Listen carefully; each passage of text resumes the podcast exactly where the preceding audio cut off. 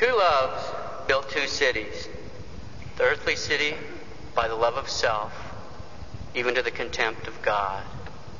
The heavenly city by the love of God, even to the contempt of self.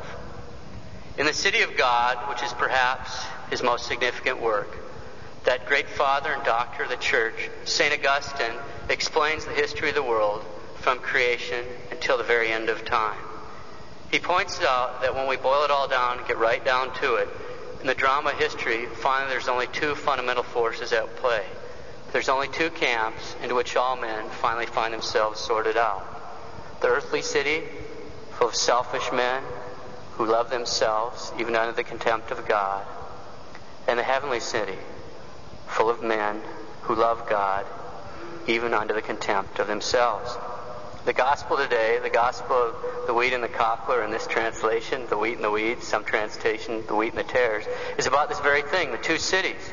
The wheat, of course, stands for the city of God, and the cockle stands for the city of man.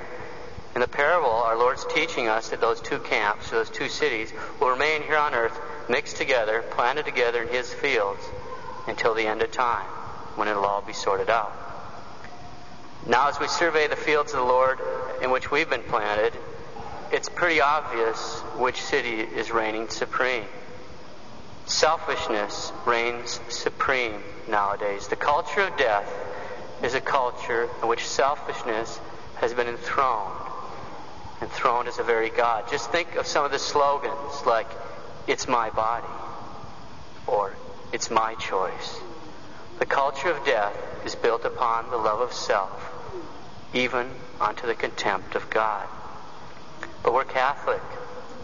We better stand out from the culture of death. We better be known for our love of God, even to the contempt of self. And it should stand out. It should be obvious. When people meet us, they ought to notice that there's something different. Our families should be different. Our behavior, our clothing style should be different. Our entertainment certainly should be different.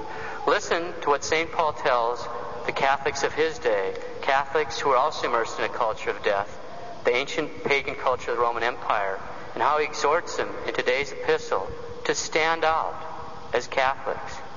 St. Paul. Put ye on, therefore, as the elect of God, holy and beloved, mercy, kindness, humility, modesty, patience, bearing with one another, and forgiving one another. If anyone have a complaint against one another, even as the Lord has forgiven you, so do you also. But above all these things, have charity, which is the bond of perfection. Close quote, St. Paul. The members of the city of God must put on mercy, modesty, patience. They must bear with one another, forgive one another, but above all things have the bond of perfection, which is charity. St. Paul reminds us that if we really love God, then we have to show it by how we treat our neighbor. He teaches elsewhere in the book of Romans, quote, He who loves his neighbor has fulfilled the law. Love does no wrong to a neighbor. Let us never decide or decide never to put a stumbling block or a hindrance in the way of a brother. We who are strong ought to bear with the failings of the weak and not to please ourselves. Let each of us pleases our neighbor for his good to edify him. For Christ did not please himself. The commandments are summed up in the sentence, You shall love your neighbor as yourself. Love does no wrong to a neighbor. Let us never put a stumbling block in the way of a brother. We who are strong ought to bear with the failings of the weak. Let each of us please his neighbor for his good, to edify him for Christ did not please himself. Look how different that selfless love is.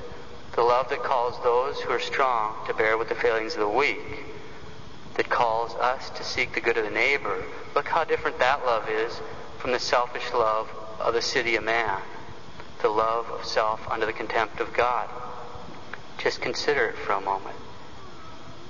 Okay, let's use those ideas, those principles, to see how we as members of the city of God ought to act in this culture of death. For the sake of symmetry, we'll look at one application for men and one application for the women. First, for the men. Men are supposed to love and protect the weak. And although this might be a newsflash for those in Hollywood and academia, men are the physically stronger sex. So what? Well, let's use that physical strength to protect the weak. Have you ever wondered how we got to the point where massacring little babies like they're going out of style? We drop the charity that's due to woman. A society that won't protect its women won't protect its children.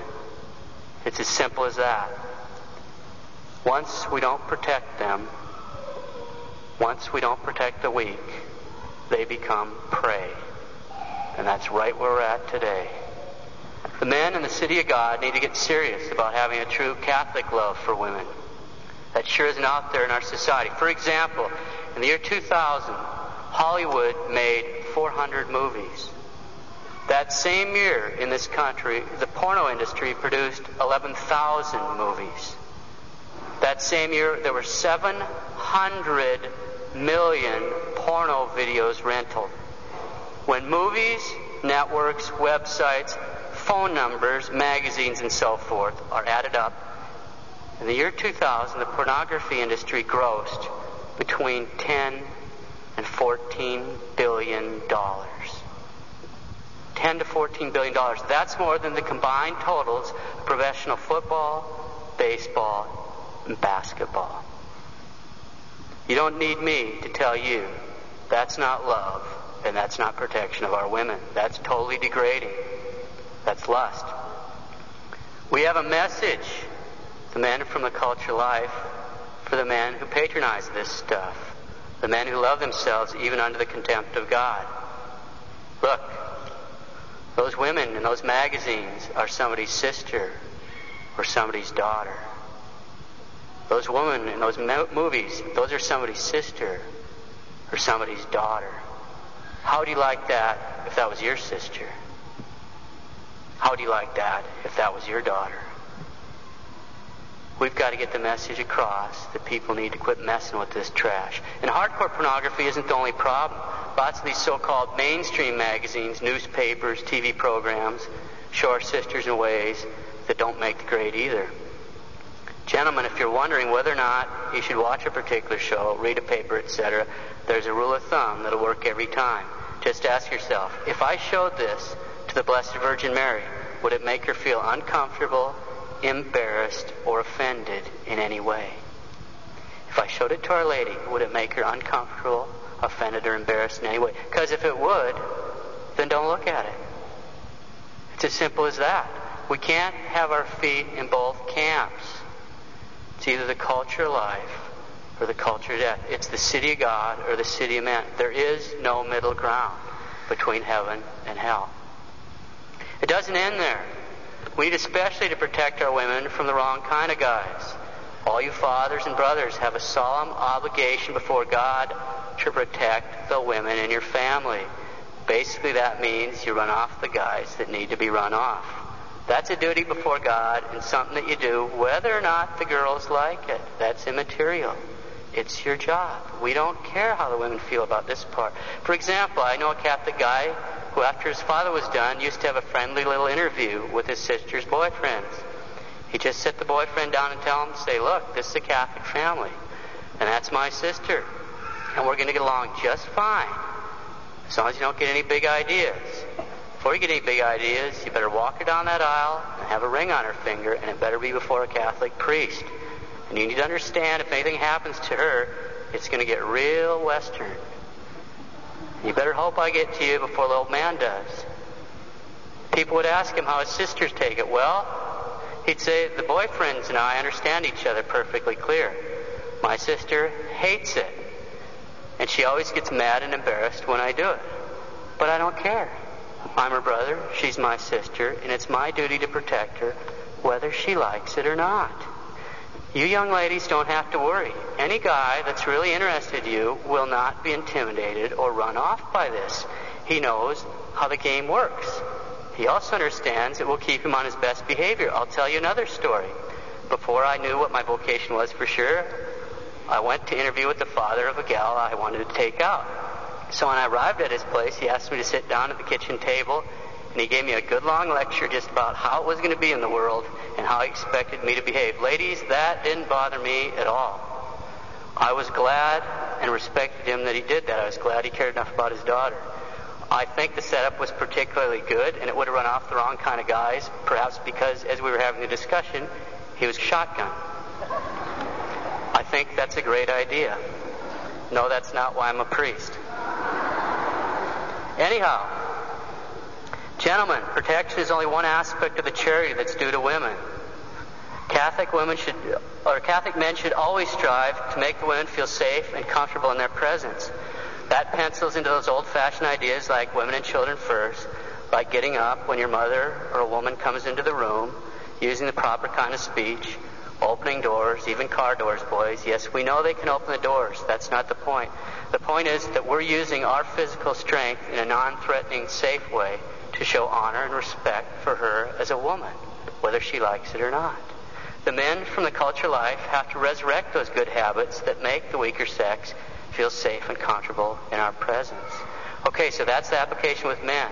Charity, compassion, thoughtfulness, and protection of our sisters. Now let's look at the application for the women. This might actually come as a newsflash for some women. There's a symmetry in the world. Men are the stronger sex, physically, but morally, you're the stronger sex. In a society, women either play the role of Eve, which leads men to destruction and sin and selfishness, or they play the role of the Blessed Virgin, which leads men towards holiness and self-sacrifice. That's the role that women plays, and that's the strength that women has. And it's an incredible strength. Don't kid yourself. It's incredible. You ladies set the bar. This culture gets flat on the ground. Catholics have to set the bar high. What sort of woman in this culture is being held out as a role model? Is the ideal woman in our culture more like Eve, or is she more like the Blessed Virgin Mary? To ask the question is to answer it. And that's having a terrible influence on our girls. And that means it's going to have a terrible influence on our boys. Because Adam was perfect, and look what got him going. Let me give you a really typical example of the kind of problem. I was visiting with a good friend of mine. She's from a big family, 10 kids, good Catholic, pro-life, a rescuer, someone, a very good woman. You'd think she'd know better. So here we are visiting, and she comes out wearing an extremely tight shirt and shorts. And I told her, you know, I'm good friends with the family. Hey, you know, when you dress like that, you're going to cause even the good guys to have a problem. Well, here's the typical part of this conversation. How do you suppose she reacted? Well, I'll tell you. She starts arguing with me. It'd be kind of funny if it wasn't serious. What does she know about what it's like to be a man? And I'm a guy that she's known for many years as someone that she can trust.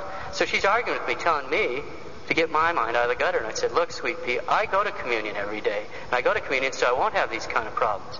But you are causing men problems dressing like that.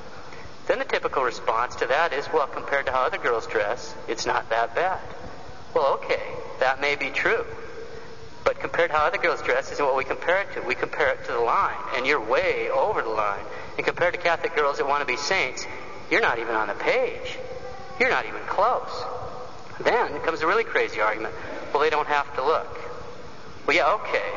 The fact that the porno industry grosses billions of dollars per year is a big screaming clue that there's plenty of men that are mighty, mighty weak in this department. And besides, what does that sound like? They don't have to look. That sounds an awful like, lot like, Am I my brother's keeper? And whose line is that? That's Cain, right after he murdered his brother, which is exactly what's going to happen to the life of grace and the soul of some poor man that looks at you with lust and he's too weak to keep from falling. That's a perfectly typical conversation I've had lots of with good girls about this particular problem. I'm personally convinced that most good women have no idea of the influence they exercise in this field. Let's look back. What does St. Paul say? Does he say, Am I my brother's keeper?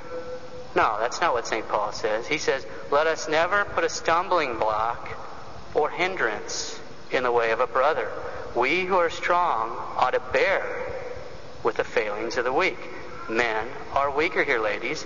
You can't understand it. You're not men. You have to take it on faith. I'm not up here preaching about this because I couldn't think of something to say. I'm telling you how it is. In 1917, Our Lady of Fatima warned us, quote, certain fashions will be introduced which will offend our divine Lord very much. Those who follow God ought not to follow those fashions. The church has no fashions. Our Lord is always the same. Close quote. The Blessed Virgin Mary. By 1921, 1921, Pope Benedict XV was so alarmed that his encyclical on the third order of St. Francis, he noted, quote, one cannot sufficiently deplore the blindness of so many women. Made foolish by a desire to please, they do not see to what a degree the indecency of their clothing shocks every honest man and offends God. Most of them would have formerly blushed for such apparel as a grave fault against Christian modesty. But now it doesn't suffice for them to exhibit themselves in public. Indeed, they do not fear to cross the threshold of churches to assist at the holy sacrifice of the Mass, and even to bear the seducing food of shameful passions to the Eucharistic table where one receives the heavenly author of purity. Close quote, the vicar of Christ. He was alarmed by women's fashions. Two paragraphs later, he noted, asking the third order sisters, quote, they be thoroughly convinced the best way for them to be of use to the church and the society is to labor for the improvement of morals, and we ask of them by their dress and manner of wearing it to be models of holy modesty for other ladies and young girls. Close quote, the Vicar of Christ, Pope Benedict XV. 1921. 1921. Hey, ladies, that's not just the role of the Third Order Franciscans anymore. That's your role. That's your role. To be a witness for the culture of life in this culture of death. You are your brother's keepers. You need to be example of holy modesty in a culture gone wild with pornography. You need to never put a stumbling block or hindrance in the way of a brother. Men are weaker here.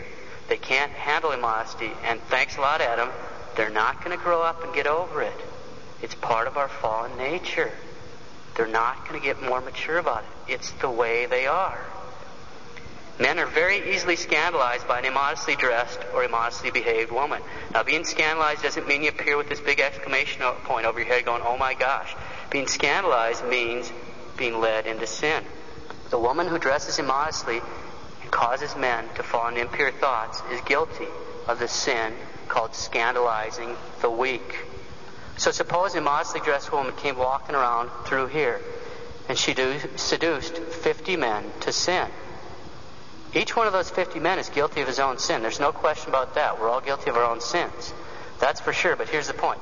She's guilty of one mortal sin of immodest dress. Then she has to answer for the 50 sins of impurity. And because of where she's at in a Catholic church, she has a special malice of tempting men to sin in a church. That's a lot to answer for. It's serious. We can think about what our Lord said about scandal something about millstones. Imitate Our Lady. Don't imitate Eve. We as Catholics, the Catholic women, have to be examples of holy modesty. So, what is modest clothing in the mind of the church?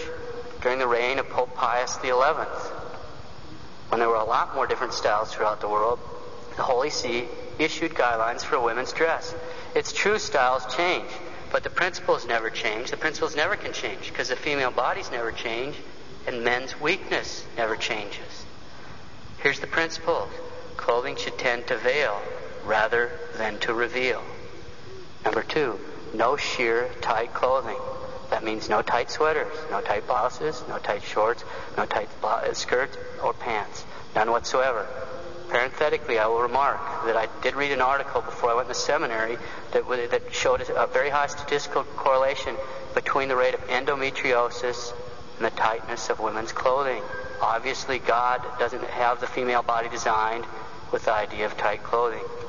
Number three, no sleeveless dresses or blouses. If you wear one of those, those jumpers, whatever you call them, wear a blouse underneath. Four, neckline should be high, not less than four or two fingers width below the pit of the throat. That's the the top of your sternum there. And hemline should be below the knee. Okay? Clothing should tend to veil rather than reveal. No sheer tight clothing. No sleeveless dresses or blouses. Neckline should be not less than three, two fingers width below the pit of the throat. Hemlines below the knee. See all these statues? Those are saints. That's not accidental the way they're dressed. Lady, here's a rule of thumb for you. If you're wondering whether or not you should wear something, this works every time. Would the Blessed Mother approve of me wearing this? Would the Blessed Mother approve of me wearing this? Now, I fully realize modest clothing isn't in fashion. The fashions are going to hell. But it's always in good taste. My job isn't to make you feel good, it's to tell you how to be good.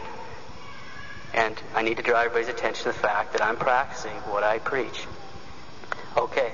The charity a woman ought to have for her brothers extends past this to modest behavior and speech, not making eyes, all those old fashioned ideas for courteous behavior around the morally weaker sex. I'm convinced most good women have absolutely no idea the influence they have on men for better or worse. In more thoughtful cultures, this influence is taken more seriously. The attraction men have for women is taken more seriously. I, I know a priest who was a missionary in Africa. The first day he arrived at his mission, he noted something very distinctive. After Mass, he went up to one of the men and he said, Why do all you guys sit on the one side of the church and all the women and children sit on the other side? His response, Father, at church, we're there to think about Jesus and how to get to heaven. But if we sit with the women, we'll only be thinking about them. Now, this had nothing to do with purity. It's a commentary on how very good and very attractive women are to men.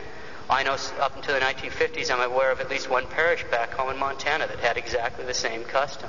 And it wasn't because of purity or modesty, it was so they wouldn't be distracted. It's not a purity issue. It's a, just the fact that men are attracted to women. Now, along that line, and I'm not trying to single anybody out here, but I'm, I'm going to explain it anyway. Think about why women get their hair done. It's to be attractive. And that's good. Women's hair is attractive. And that's not in an impure way, it's just attractive. The Bible says that hair is the glory of a woman. God made women's hair attractive, and that's good. We're here for an hour or so every week, trying to give our undivided attention to God to the holy sacrifice of the Mass. You don't need me to tell you it's hard, naturally speaking, to keep from getting distracted. This is just one of the reasons why it's been seen as an act of charity to keep your hair covered in church, so as not to attract attention to yourself, so that your glory isn't shown in front of the Lord with the men looking at you instead of Him. It's an act of humility to prevent the attention that should be focused on God from being focused on you. A host, naturally speaking, isn't very attractive. It's white and featureless, but a woman. Yeah, it's true that the law that requires women to keep their heads covered in church a law which stretched from the Old Covenant to 30 years ago is no longer in force. That's true. We all know that. But the attraction that women hold for men, that wasn't suddenly set aside 30 years ago. A woman could argue, well, he doesn't have to look, and besides, the law doesn't require me to cover my head. I grant all that. That's absolutely true. But charity calls us to never put a stumbling block or hindrance in the way of a brother. It calls those who are strong to bear with the failings of the weak if we love our neighbor, we want to make it easier for him to grow in holiness, regardless of what the law says. The idea then of covering your head in church is the same idea as modesty. It's an act of compassion to spare your brothers in Christ from being unduly distracted from you in a time and in a place where that's not appropriate. It's the love of God at the expense of self. Anyway, now we can see the symmetry for men and women who love God under the contempt of themselves. In imitation of the Blessed Mother, the woman has to use her strength as a good moral example to guide the men towards holiness. In imitation of St. Joseph, the man has to use his physical strength to protect the woman from unholiness. The man has to watch what he looks at. The woman has to watch how she looks. Let's help each other as redeemed brothers and sisters in Christ make our way through the minefields of this culture of death. Let's do our best to make the journey towards heaven easier for all those around us. Let's love God, even under the contempt of ourselves. Two loves built two cities. The earthly city by love of self, even under the contempt of God. The heavenly city by the love of God, even under the contempt of self. Which city will we live in? Which city will we die in?